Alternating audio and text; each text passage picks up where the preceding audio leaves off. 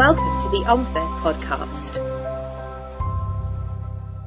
Hello and welcome to the OMFIF podcast. My name is Lewis McLellan. I'm the editor of the Digital Monetary Institute at OMFIF, and I'm delighted to be joined today by Larissa de Lima, Senior Fellow with the Oliver Wyman Forum. Thank you, Lewis. Happy to be here. And Doug Elliott, partner at Oliver Wyman. Thanks, Lewis. Uh, and today we've got a really interesting topic uh, to be discussing, and it's great to have you guys here for this. We're going to be talking about uh, the future of money, what it looks like uh, going forward, and you guys have a really interesting report with uh, with some different paradigms uh, for what money is going to look like in the future. So it'd be great to to get your thoughts on that. Um, I guess just to start off, it does seem as though for the first time in a while, we're in a period of really rapid change in how we think about money and how we conceive uh, of money. Um, is that true, or has there been constant change? Uh, and if it is true, then what's kind of catalyzed this process? What's kicked that off? I absolutely do think it is true, Lewis. Uh, look, money has evolved over the centuries or even millennia for that matter. It's not like it doesn't change, but it's rare for things to move quite as rapidly as it has recently. And I think as with so many things in our society, uh, technological change is at the core of this. It's not just that. You also saw after the global financial crisis, there was concern about whether our institutions were really fit for purpose and how finance worked and how money worked, et cetera. And so I think there's more, more churn in our thinking about all of this but technology is really what's been driving this particular trend the most. If you think back to Bitcoin, which came out of the global financial crisis in many ways, that showed it was possible to use technology to create a whole new digital currency. After a while, it occurred to people that you could, in fact, use it, that same technology, uh, in order to have something that was more solidly based in traditional forms of money. So you had stable coins, which were created as a way to uh, uh, kind of mimic central bank currencies like traditional greenbacks that we walk around with in the U.S.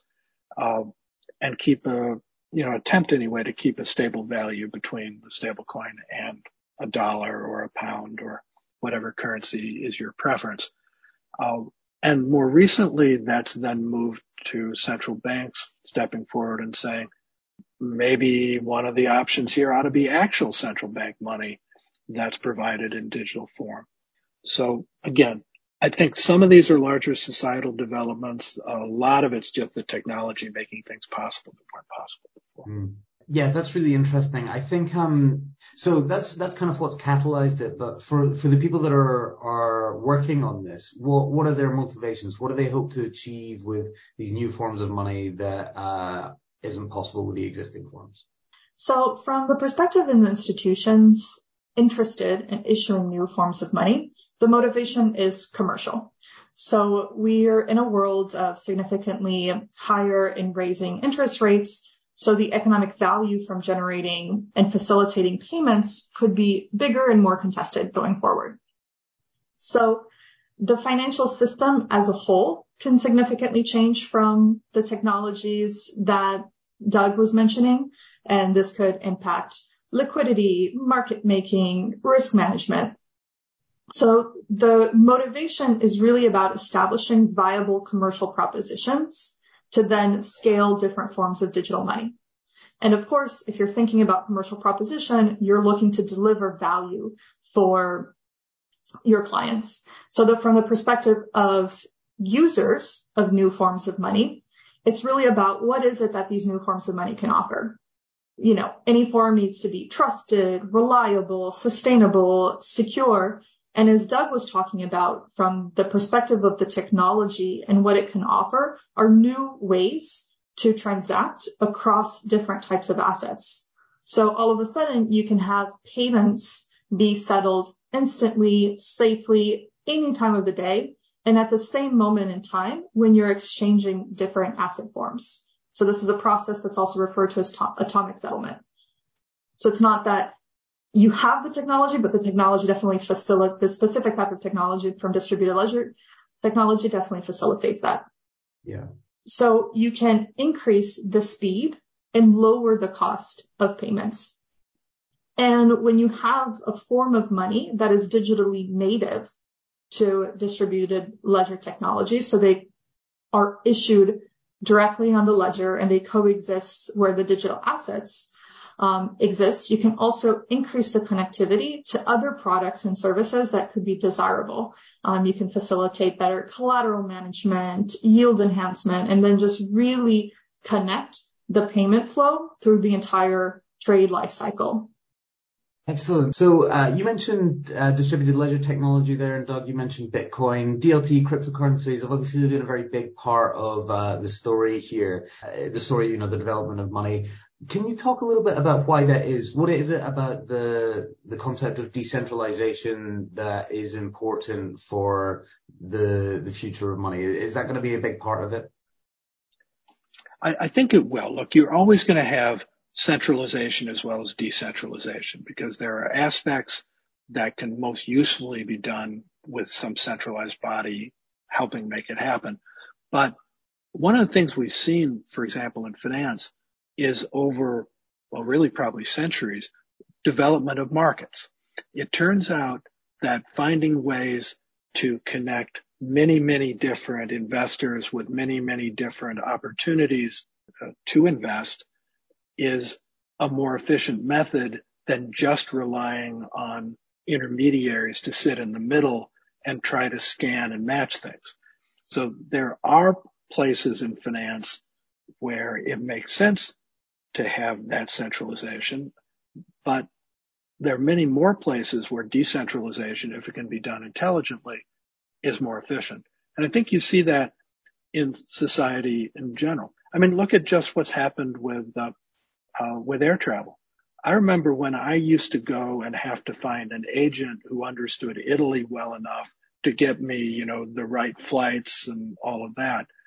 The ability now for us to use the decentralization of the web and directly interact, I think we'd all agree has been a tremendous boon. So I'm, I'm not at all surprised conceptually that there are big advantages. And I'll let Larissa talk a little more about some of the specific advantages in this area. So distributed ledger technology, and I'm going to focus more on the distributed part than decentralization. They work or they're powered by distributing the process of um, transacting. And what that means is that you go from a world where record keeping was siloed within specific institutions to one where record keeping all of a sudden is shared by all who are participating in constructing this distributed ledger. So this um, shared view of information, of transaction balances, of ownership is really then what enables the sharing of business rules and then for the potential automation of business processes. So all of a sudden from the distribution of how you process information, you actually get a shared view of information that then allows you to distribute, but in a coordinated manner, how business logic is done um, through automation, um, and all of a sudden you have a much easier way for different stakeholders to uh, coordinate their action. Yeah, okay, that makes sense. Uh, I can see what you mean about the value of uh, that kind of architecture. We've been talking so far though as though there's just one version of distributed ledgers, and obviously that isn't really true. Um, we've got public you know public ones like Bitcoin and, private ones like uh, R3's Corda, things like that. Um, do you guys do you guys have a view on whether both of these will continue to coexist or if one is likely to supersede the other in time? So we're still in early days, and we do expect coexistence to occur for some time. They each have their advantages. So closed networks, also called permission networks, um, by nature, they impose limitations on who can access and manage the network to focus on specialized intermediaries. So what this allows is a greater level of control, which has policymaker support because it facilitates the management of risk and compliance while also having support from market participants who may prefer this model for its safety and soundness. On the other hand, when you limit participation, that also makes it harder for the networks to scale and to develop a rich ecosystem. So it's really, we're still early days in seeing how these private networks progress and are able to drive the richness that is then observed in public blockchains. So these public permissionless networks, they're open to anyone, which on the one hand is great exactly for that innovation potential. Participation is really only limited by economic realities. But the challenge with them is that it's much harder to enforce compliance and regulation when you have no restrictions on access and usage. One approach we've seen is to build a trust layer to ensure that transactions only take place among verified participants. So this was the approach, for example, for Project Guardian, uh, which was an institutional DeFi experiment by the Monetary Authority of Singapore, DBS, JP Morgan Onyx, and SBI Digital Holdings. We co-wrote um, the report on the findings of that pilot, so we would recommend others interested in how you bring safety to permissionless networks to read on. But to recap, it's going to be a mix of approaches. Really depends on the risk profile of participants. Um, closed networks ensures compliance, but there's really so much innovation happening on public permissionless chains that even for those participants who don't have the risk tolerance to engage with them was still worth observing and following the developments. Yeah, absolutely. Thank you. Um, so stepping back towards the world of, of money and payments and the new forms of money that we're seeing emerging, uh, you mentioned stablecoins, CBDCs. Banks are also talking about tokenized versions of deposits as well. Um, again, in the report, you mentioned that uh, we're not necessarily moving towards a situation where uh, only one of these exists, but they might kind of exist in parallel, you know, simultaneously. Can you talk about why you think that might be the case? Yeah, absolutely. And look, I think a mistake a lot of observers make is to project out the future as if we know what it was going to be. Because this is an area that's undergoing such rapid evolution uh, in a world itself that's undergoing a lot of rapid evolution. We think it's really important to take more of a scenario oriented view, to think about what are some plausible potential futures. And as you point out, and we'll come back into in a second, uh, we think the actual future will probably be a mix of many of these things in different uh, different amounts, perhaps in different places and different uses. But we found it useful to think in terms of four broad potential futures.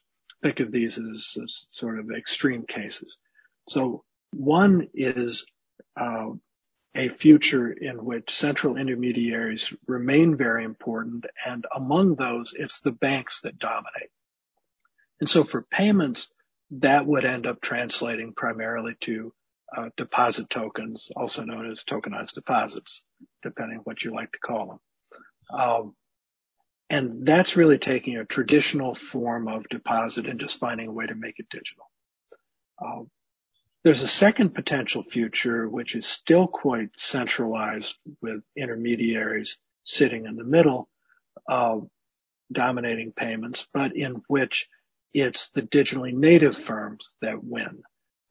Perhaps the banks aren't able to get past their older culture or regulators won't let them. And the innovative forces among the digitally native firms are able to step forward and there you'd expect that stablecoins would be the dominant payment mechanism since that works well for them. Uh, there's a third, what we call sovereign expansion, uh, which is uh, a version of a world in which central bank digital currencies become important. And in fact, they become much more important than most central banks are actually intending them to be.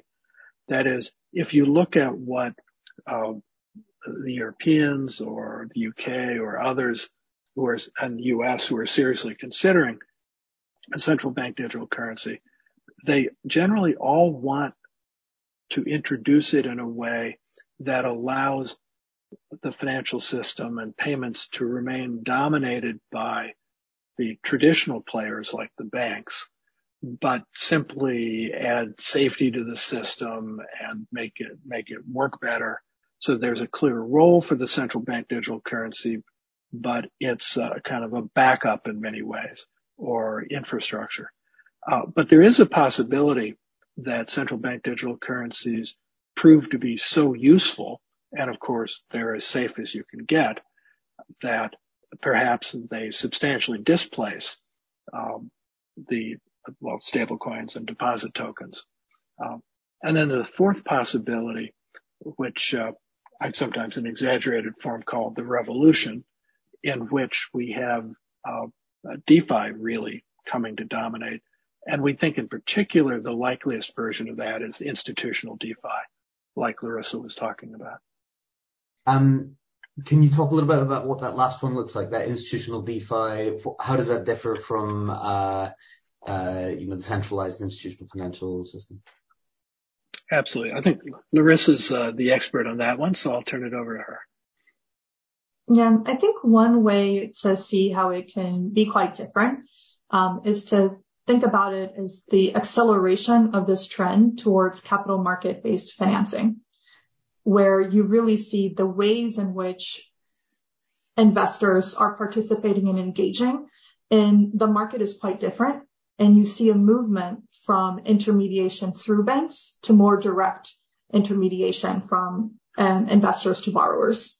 So forms like um, institutional DeFi facilitates that as a participation model. So less reliance on, you know, bank loans and that sort of thing, and more marketplace, uh, and that being, you know, a decentralized form as well.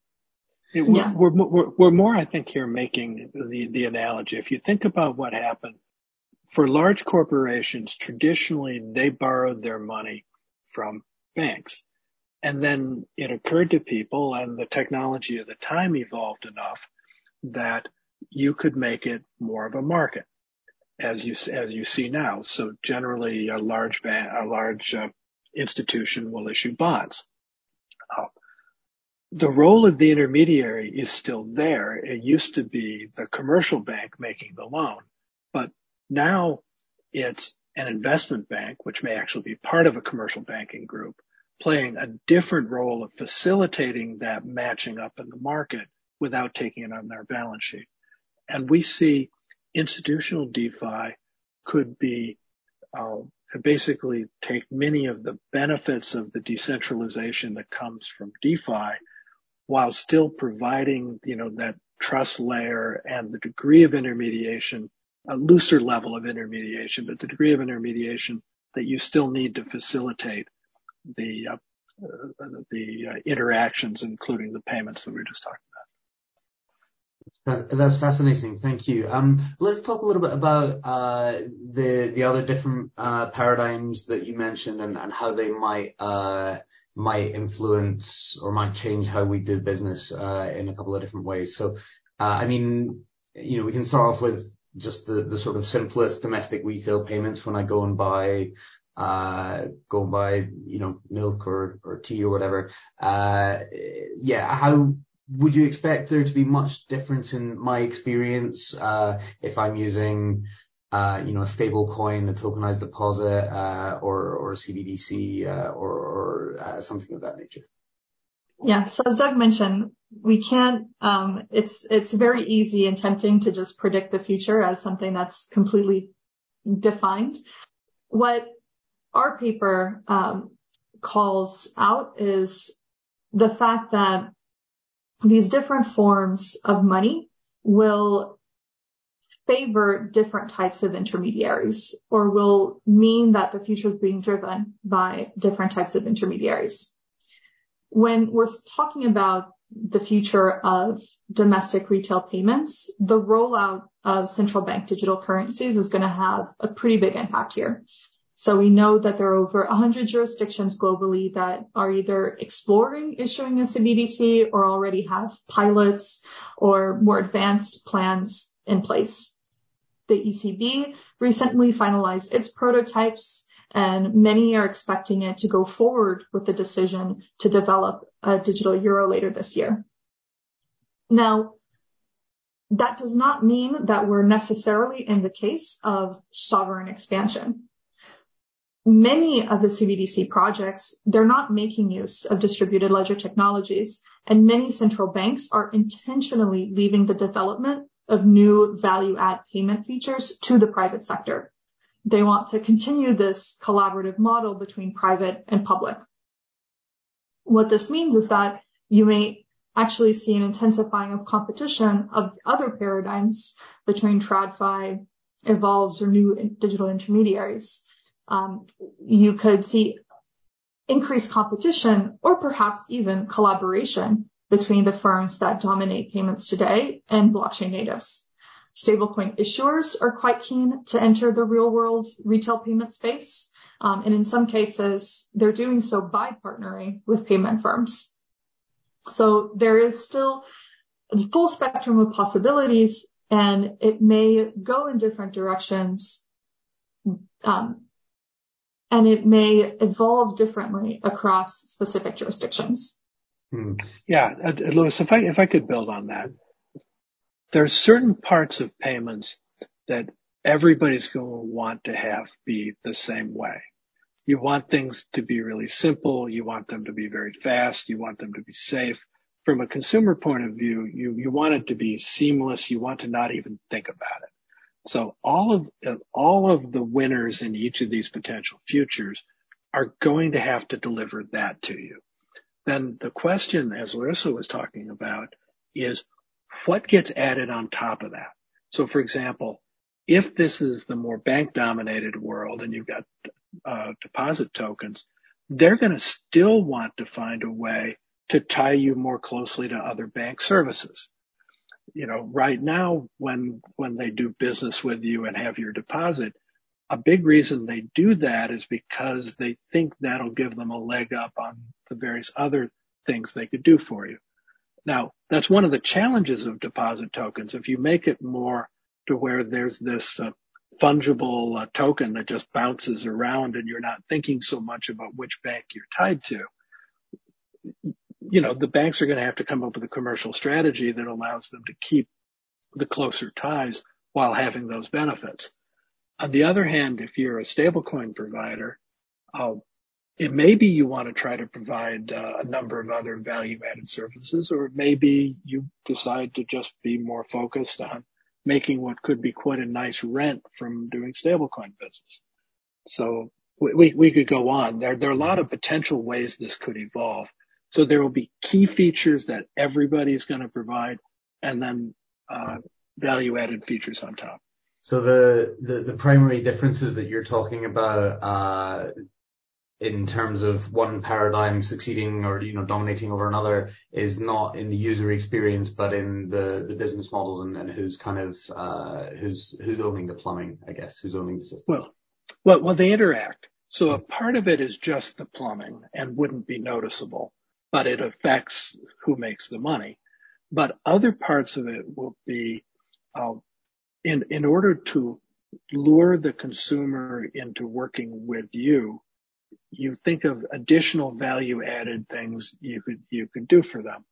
I mean, look, you've already seen it in lots, lots of, you know, payment apps that are out there. They find some way to give you additional information that's helpful to you or let you know there's a sale on at the store you're standing next to or, or whatever. There are a zillion innovations you can do depending on what uh, provider is giving this to you, they'll focus on giving you different uh, additional features beyond the core that everybody provides. Okay, great. That makes sense in the relatively simple space for domestic payments. Um, I suspect things might be more complicated when you're going cross border and you're dealing with different jurisdictions and things like that. Um, what do you feel like uh, these paradigms uh, sort of competing paradigms will mean uh, for cross-border payments? Yeah. So cross-border payments is more complex, and that's one of the reasons why to date it has been more expensive and has had a ton of friction. Um, but what that also means is that it's a space where there's significant opportunity for digital money to make a difference and facilitate the process of sending money across borders. Um, we have another paper where we show that corporates move about 23 trillion across borders each year, and they incur 120 billion just in transaction costs. If there were a common platform that facilitated real-time 24/7 cross-border payments, that could slash costs by 80%. So that's a significant difference in cost. But when you're talking about moving money across borders, it's really important to have an active involvement with the public sector to make sure that the safety and soundness um, and within a specific jurisdiction and also ensure that any movement of money doesn't um, contradict any monetary policy goals. So we do see a lot of involvement from the public sector. Over 30 jurisdictions have already begun experimenting with using CBDCs for cross-border payments, and the BIS is quite active in facilitating and coordinating different experiments. However, it's quite challenging because you need to coordinate and harmonize not just on the technology, but also across legal and regulatory requirements. So that makes the coordination that much more complex. We do also see the private sector being quite active. They are launching consortium, looking to use blockchain technology for multi-currency foreign exchange net settlement to experiment with PVP capabilities. And on public chains, a lot of the stablecoin activity is in US dollar, so that would limit the ability to have significant um, flow across currencies for stablecoins, but with the passage of MiCA, it's possible that there's added regulatory clarity and more scale and growth for Euro-pegged stablecoins. So we'll really see the potentially the development of deeper markets, at least in one specific corridor, using exclusively public chains. Very interesting. Yeah. So uh, potentially some some quite big changes coming to uh, a market that you know, calling back to what we were saying at the start, is is seeing some some pretty rapid changes for for the first time in a while. Um, lots more to say on this topic, but we're running we're running short of time. So, I uh, urge uh, our listeners to uh, take a look at the uh paper that Oliver Wyman Forum has just published on this topic. A lot more detail uh detailed information there, and it's a great read. Um, but before I let you guys go, uh, since we've been talking about the importance of the, cryptocurrency market for for uh, the you know as a catalyst for uh, for payments, I thought it was worth getting your thoughts on the extremely important big enforcement actions from the SEC going on at the moment, um, with you know, the SEC uh, suing some very major crypto exchanges for for failing to register as as exchanges and selling unregistered securities. Uh, what do you feel like this this means for for the cryptocurrency market? Are these likely to be isolated occurrences? Are there are there going to be more to come? Uh, what do you think we're going to see in terms of changes in the crypto market going forward? I absolutely do expect more to come in terms of enforcement actions in the U.S. There is a fundamental difference of views between different parts of the industry and certainly the SEC and the CFTC for that matter. There's a range of views about what a, what a crypto asset is. Uh, to state the obvious, the SEC thinks most of them are securities and therefore should have been all along subject to the very detailed and at times burdensome requirements that we have for securities, uh, which is why they're using enforcement actions. There are others who see these more as commodities. Uh, there, there are even people out there who see these more like collectibles, who don't think there's an intrinsic value, but that if people for some reason like having some Bitcoin around, that's like, uh, you know, like liking having a trading card or something. Uh, so as long as you have these fundamental differences in views, you're going to have things like the enforcement enforcement actions from the SEC. Uh, what helps is, and where I hope we'll eventually get, I wish sooner than probably will happen, is clarity from the legislature. What you've seen in Europe is they've passed the Markets in Crypto Assets Act, uh, and that provides. There's still a lot they, they'll need to work out in practice, but it provides a, a lot more clarity on uh, digital assets in general. You've seen other jurisdictions move forward with clarity. The U.S., there's proposed legislation, but the odds of any legislation passing on anything in the U.S. right now is relatively low. And particularly when you take something like crypto assets where there's such a divergence of views. Uh, I mean, I hope something constructive passes, but probably won't and we may be in this limbo for a while, and therefore a lot of things will happen in the courts instead of uh, at the pure policy level. Yeah, it's a it's a really interesting time. Um, it does seem like the US is kind of going a different direction. Obviously, you mentioned MiCA. The UK will have something similar soon. There's a, a similar uh, regulation in, in Dubai. Um, is this? Do you feel like crypto businesses are just going to have to move out of the U.S. and set up elsewhere? Or uh, does that not even work? I mean, obviously, if you've got U.S. customers, you'll still be uh, within the the arm of the SEC's approach to extrajudiciality. So uh, do you see this having an effect on the global crypto market, or will will other people kind of pick up the slack? First of all, I think we're going to get our act together. The U.S. sometimes moves very slowly because of our separation of powers and right now the strong political polarization. But when things need to be figured out, we eventually do come up with a framework that works. So I don't view this as remotely a permanent situation. Uh, it's just dragging on for considerably longer than we would ideally want it to.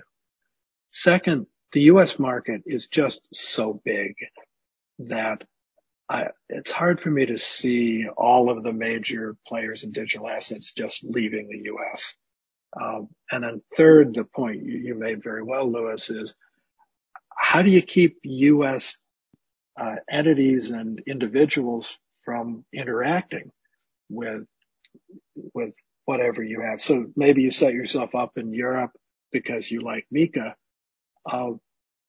in theory, you can keep anyone in the U.S. from being involved with what you're doing, but in practice, it can be quite hard. And part of it is the things you'd have to do to ensure that didn't happen can be very burdensome and turn away many customers.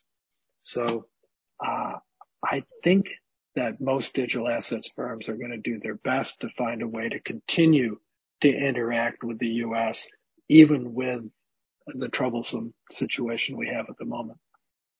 Yeah, it will be really interesting to to see. It is amazing to me how uh, dynamic and vibrant the crypto industry has been in the US, in spite of the absence of a, a clear path for uh, registration or uh, you know seemingly a way for for people who want to adhere to the law to do so. Yeah, and Lewis, if I can just say, we do have to keep in mind it's possible that the courts in the U.S. actually will resolve this reasonably expeditiously. I'm not a lawyer. I have no idea what's going to happen. But if the industry were to win the fights with the SEC, then you'd find they would be in a much more comfortable situation operating in the U.S. And that is at least a possibility. Mm, certainly. Um, well, uh, fingers crossed for, for some clarity uh, and some rapidity. Uh, whatever the outcome is. Um, thank you, Larissa. Thank you, Doug. It's been a fantastic conversation, uh, and much more to discuss in the future. Uh, so thanks for joining us today. Thank you very much, Lewis. Thank you. And thank you to everyone for listening. Don't forget to like and subscribe. We're available on Spotify and Podbean and on demand at omfif.org. Go there and you can check out our upcoming events and other publications. Uh, and see what's going on uh, on the commentary side as well, where you can also follow us on Twitter and LinkedIn. Uh, see you next time. Thanks very much. Goodbye.